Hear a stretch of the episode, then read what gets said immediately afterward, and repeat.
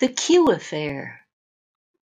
While some similarities to living people may exist in your mind on reading this novel, it is a work of fiction, so it's your problem if you have people like this in your life. Chapter 11 Spring wore on, and summer edged closer. During the day, I was usually hard at work at a boring and badly paid job which I was very glad indeed to have it all, since so many in Ireland were still finding it hard to find any work after a huge collapse in the housing market worldwide having reached Ireland. There was not much recovery in sight years later, despite how the unemployment figures were being massaged by the government.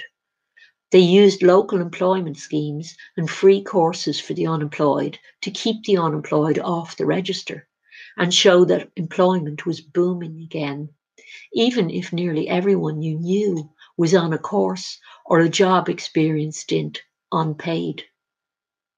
If I was not working, and I didn't always know whether I would be or not, since it was a zero hour contract type of deal where one waited until the last minute to find out how many days' work there would be in the upcoming week. I was keeping busy with work in my little council house garden or outside taking a walk, or maybe bringing a sketch pad out to see what there was of interest to paint. First doing sketches and taking photos outside, then working away on a canvas, trying to get down what I'd seen. I was grateful for what I had and loved my little garden and house, which made up for unrewarding work elsewhere. I hadn't worked as an artist for some years, but still enjoyed keeping a hand in sometimes, even though the results just weren't as satisfying to me as when I'd put in more hours at it in the past. To be excellent at something, one has to do it a lot and think about it even when not actually engaged with it. I was a dabbler and split my time between various hobbies reading a bit, and still enjoying writing posts on my blog about things I'd been reading or content I'd taken an interest in on YouTube. I was, in short, not an important person like Desiree, but at least I knew it and was happy enough in the knowledge. Desiree, I knew only too well by this time, was an accomplished and expert liar who was thinking about what lies she could tell her subscribers next to make herself ever more important in their minds, while still in the middle of putting one over on them.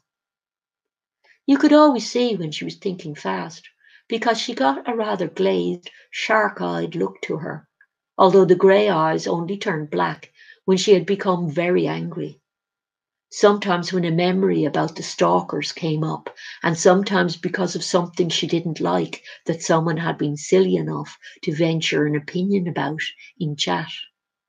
Her chat was often silent for a while when she got angry, as subs wondered what she wanted to hear that would restore her humour, or just get her angry about something political instead of them Usually, a remark about those damn Democrats could turn things around quickly and take the focus off them a bit. But if she was particularly angry, she would stab her finger at the screen and shout that she knew all about the person. Oh, yes, because they had emailed her to tell her about themselves. Sometimes the person's real first name was mentioned as a sort of warning to behave. And if they apologized at that point, and told her she was right about whatever point she'd been making before things flared up, she'd calm down and resume her story. She knew she could muster up support with little effort when she played the helpless old lady card and took out a framed picture of her daughter as a child in a little sunbonnet to pull at heartstrings it would indeed have been heartless to question the veracity of a grieving mother, clearly heartbroken herself, bravely holding back the tears while showing the framed and mildewed photo. It was, I suspected, an added boon for Desiree that most subscribers didn't want to be insensitive enough to ask questions concerning the mode of murder, and Desiree never provided any specific details on how it was carried out by the stalkers, preferring to leave the question hanging in the air, with her subscribers afraid to ask in case they would be ejected from chat like the others who had foolishly put questions to her about this topic, or for that matter, about anything else. I had not turned up anything online about a murder, but what I did find after a while proved to me that Desiree's daughter had died by her own hand rather than at the hands of a stalking gang. A memorial page I found initially was one that had been created by Desiree, but as I searched over the course of a few weeks, more results began to appear, and eventually I landed on a page that the daughter's friends had put up and was surprised to see that the daughter, Hope, had left a suicide note. Her friends were posting links to suicide hotlines and comparing notes on how she didn't give much clue when alive that she had been depressed, but the long note gave all the reasons that convinced you that here was a woman who couldn't see light at the end of the tunnel and who was depressed in the all or nothing way the depressives do so well. It was sad because all the photos of her, she was smiling. I didn't linger too long on the page the first time I looked at it, suicide not being exactly a fun topic to be researching. I was more sure about Desiree, though, that she knew what she was doing and that it was calculated to advance herself as an important, targeted person in the eyes of her subscribers, one that was worth listening to and donating to, to fight for justice and help you learn to discern what was true and what not. I presume she got a huge amount of satisfaction out of the deception, but wondered whether it constituted full blown insanity to go to all the bother of deceiving so many, to even want to or to imagine that you could and get away with it. I could see why it was so important to her to sell her lies to her subs, because it was the whole basis of her money making efforts, this sympathy she earned through her lies, that she managed to measure her su- success by translating the gullibility, as I think she saw it, of her subscribers into cash and donations.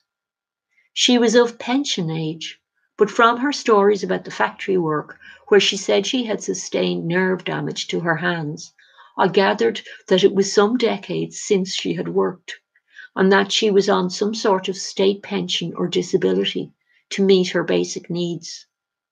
However, with the little extra money required for the news channel, she needed the sympathy generated by the tragedy of her daughter's death which the murder lie was tacked onto clumsily like the fleece backing for her quilts, to provide support for the stalking story, and thereby transfer the daughter's sympathy ration over to herself, hopefully with cash transfers from pity too. Because the surviving and grieving mother, enduring years of stalking, deserved this after the loss of her daughter to the murderous thug gang. It didn't seem to occur to her that subscribers might wonder how she had survived, evading an international gang of expert stalkers for so many years after the murder of Hope. The madness lay in the details, I thought to myself, and perhaps many of the subscribers missed those.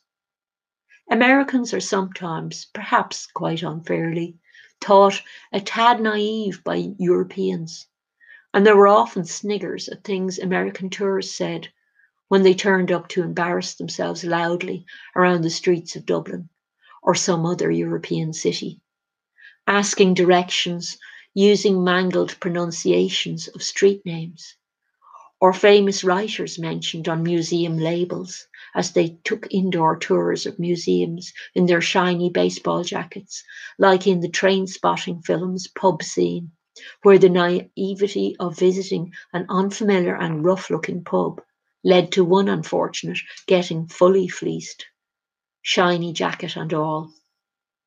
It was very much a feature of their naivety to insist they knew everything and you nothing, being European. And often, when asked where, where you were from in someone's chat, if you went on to disagree with anyone's opinion, no matter how polite or reasonable you wished to be in trying to open up a debate in the admittedly very limited format provided, it was conveyed in some way, often rather directly, that this was because you were an inferior European and were just jealous of the greatest nation on earth. It could go the other way too, if you agreed and seemed pleasant to them, not always as desirable a situation as you would think, because you were then likely to be treated to a mention of an Irish relative or Irish place, which often turned out to be someone or some castle in Scotland.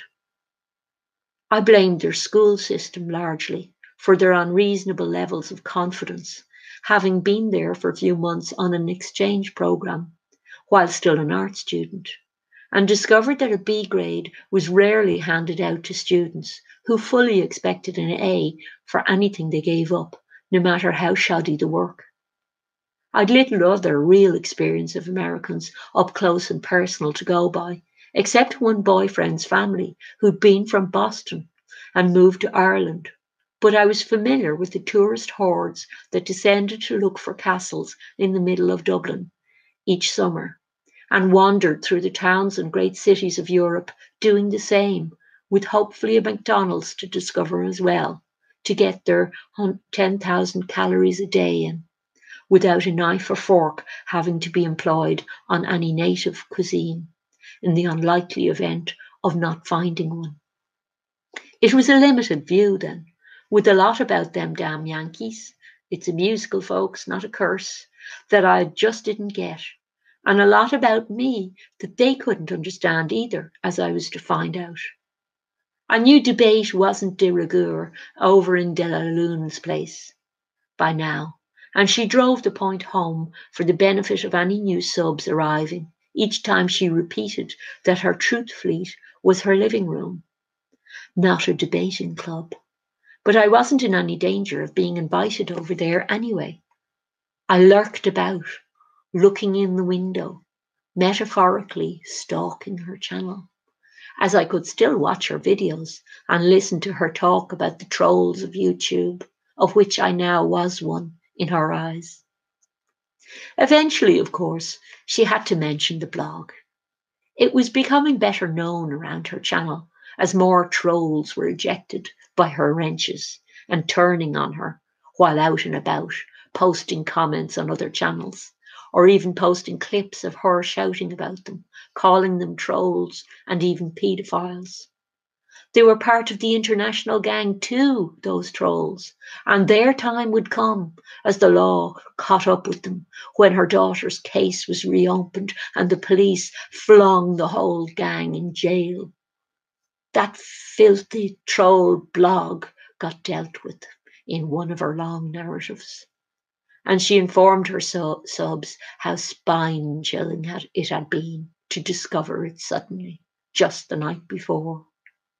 She hadn't been able to bring herself to do much more than glance at it, she wearily informed us. Such was her shock. But she could see it was filled with lies. Why? The gang, of course, trying to shut her down and stop her using her freedom of speech by spreading disgusting lies to cover their own activities. But she would not be intimidated, and she was more determined than ever to expose the culprit behind the filthy blog.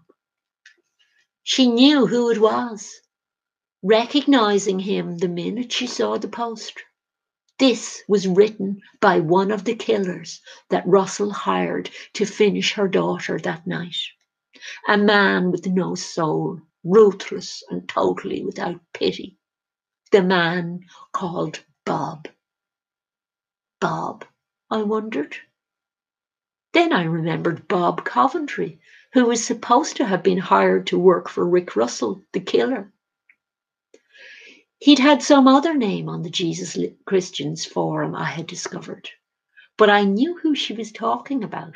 In fact, I knew more about all the gang than any of the subs she had regaled with juicy stories on them for months, between her political musings on the demon Democrats and personal campaigns against channels she didn't like, or ones promoting channels she was keen on and was hoping would support her back by giving her a shout out too, maybe even getting some subs her way. The post was swept under the carpet quickly, to my surprise, as I thought she'd linger over it, trying to refute the evidence that was all too clear from other places I'd linked to that her story was all nonsense. Even on her own blog, written during the period of the few years after Hope's death, we could clearly see that the stalkers consisted of anyone that she had ever run into and just didn't like after some sort of falling out. Even family members got added to the gang, with the blog naming them as murderers and literally naming them by full name in a long list of murderers who had been stalking her daughter even while very young, attending school spelling bees and undercover as music teachers and pastors. All kinds of people who turned out to be killers working together to stalk her wherever she went. She had moved a lot, talking about fleeing the gang, and I noticed that some of the old videos I found were set in different apartments. I presume she got off the blog topic quickly because there was too much in it for her to deal with or manage for her. In talking about it and refuting each detail which was at odds with her claims, she would essentially be just drawing more attention to the fact that she had lied and bigly. Hitler, I believe it was, that claimed you could get away with a lie if you went really big on it. And that seemed to work for him for a while. But would Desiree be able to maintain the huge lie she had told and built up walls of lies around to defend the lie about Hope's murder? Tension had been high, admittedly, on her channel because of the discovery of my blog and the attempts to keep its discovery under wraps, I suspected also, by her extra eyes and ears, the loyal wrenches, who were bound to have spotted comments about it while out and about on other channels' comments. Desiree was in contact with her wrenches daily, in emails back and forth. And on several videos, she encouraged them to be on the lookout for trolls and report back to her. I named them the flying monkeys during this period, as they were swooping into various comment sections to harass people in other content creators' chats or comments on her behalf. The enthusiasm with which they undertook the assigned task started to create a potential problem for Desiree as she was smart enough to realize after a while that it might be counterproductive to her narrative that she was a defenseless old lady at the mercy of trolls if her subscribers became well known as trolls themselves. So Desiree was forced to tighten the reins on her best little dragons, like Neo Matrix, her most foul mouthed and favourite chief wrench, who had once told me she didn't want to scissor with me. Good to know. She put out one of her instructional videos on the topic, telling them not to attack people on the other channels, as she might be in danger of losing her channel through their actions. Desiree's videos were starting to get struck. This meant that people were making complaints about individual videos because things she was saying about other YouTube subscribers were breaking YouTube's terms of service regarding harassment and bullying and the complaints were being upheld when the moderators assessed them.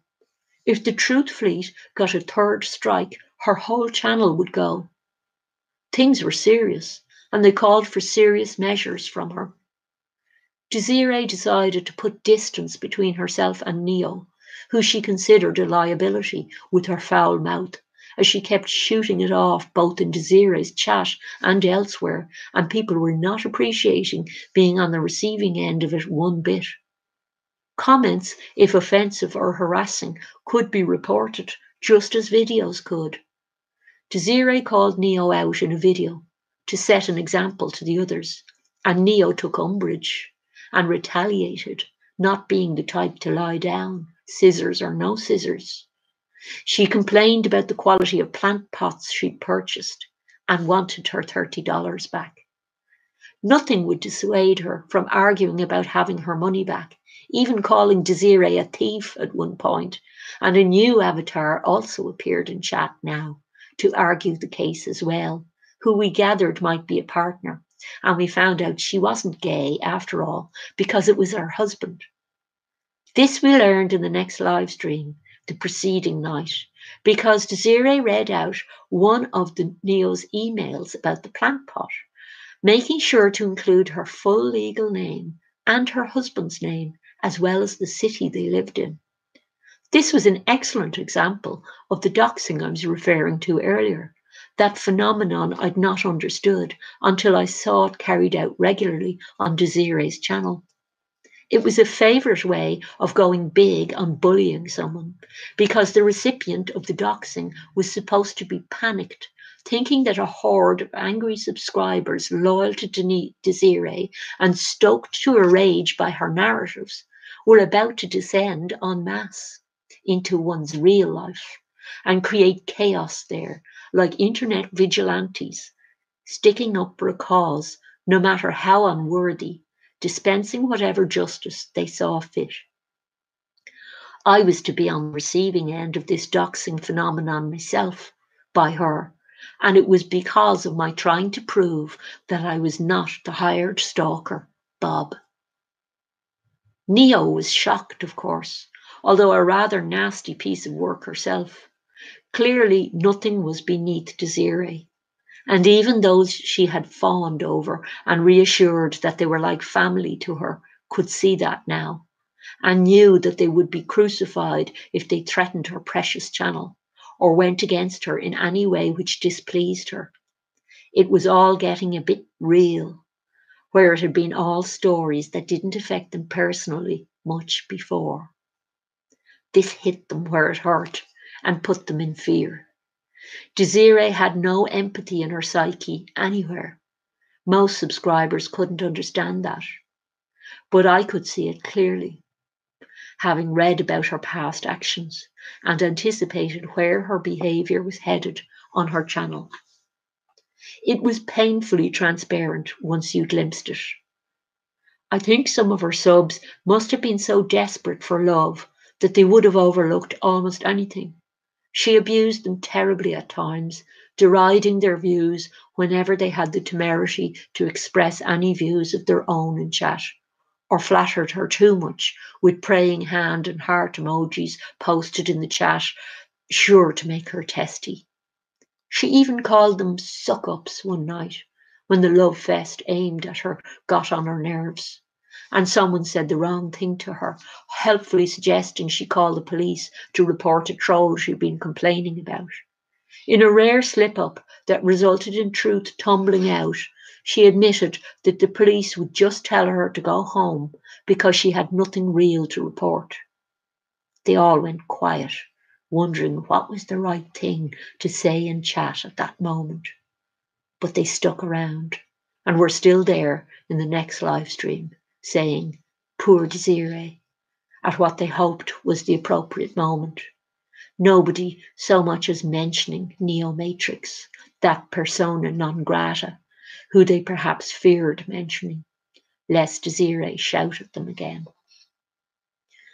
I decided, rather naively myself, I have to admit, that if I were to make a video myself, the stormy seas the Truth Fleet sailed on might calm slightly, because I could show that I wasn't the stalker Bob, but just an ex sub who had done some research, as she'd wanted us to do, and put up a blog post about it. I suppose I was an honorary Yank that day, in my naive optimism, because it didn't work out so well. I wasn't the shy type, having done some teaching, and well used to rattling away in front of an audience. So I spread the word around the ex subs and did the live stream that night. It was no big production, as you just pressed a button on your channel that said go live, and your webcam streamed you from your living room or wherever you were live streaming from. I remember it being a sunny summer evening, and wearing a green t shirt. Well, here I am, folks, I said. As you can see, I'm not Bob. I'm not even a fella. I could see people commenting in chat, so the button worked. I thought, although there was a little flashing icon on the screen that let you know you were recording, and the screen changed to show you so that you were looking at yourself with the chat on the right alongside. I'm sure all narcissists adore looking at themselves for so long, but you can feel like you're a hypnotized chicken after a while. And after talking away about why I did the blog post for a while, I began to get my trademark look with my eyes wandering off the screen, looking into a corner to think or up at the ceiling, looking for the next word. It was odd to rewatch afterwards, but I became used to it soon as I made many more videos responding to her rage.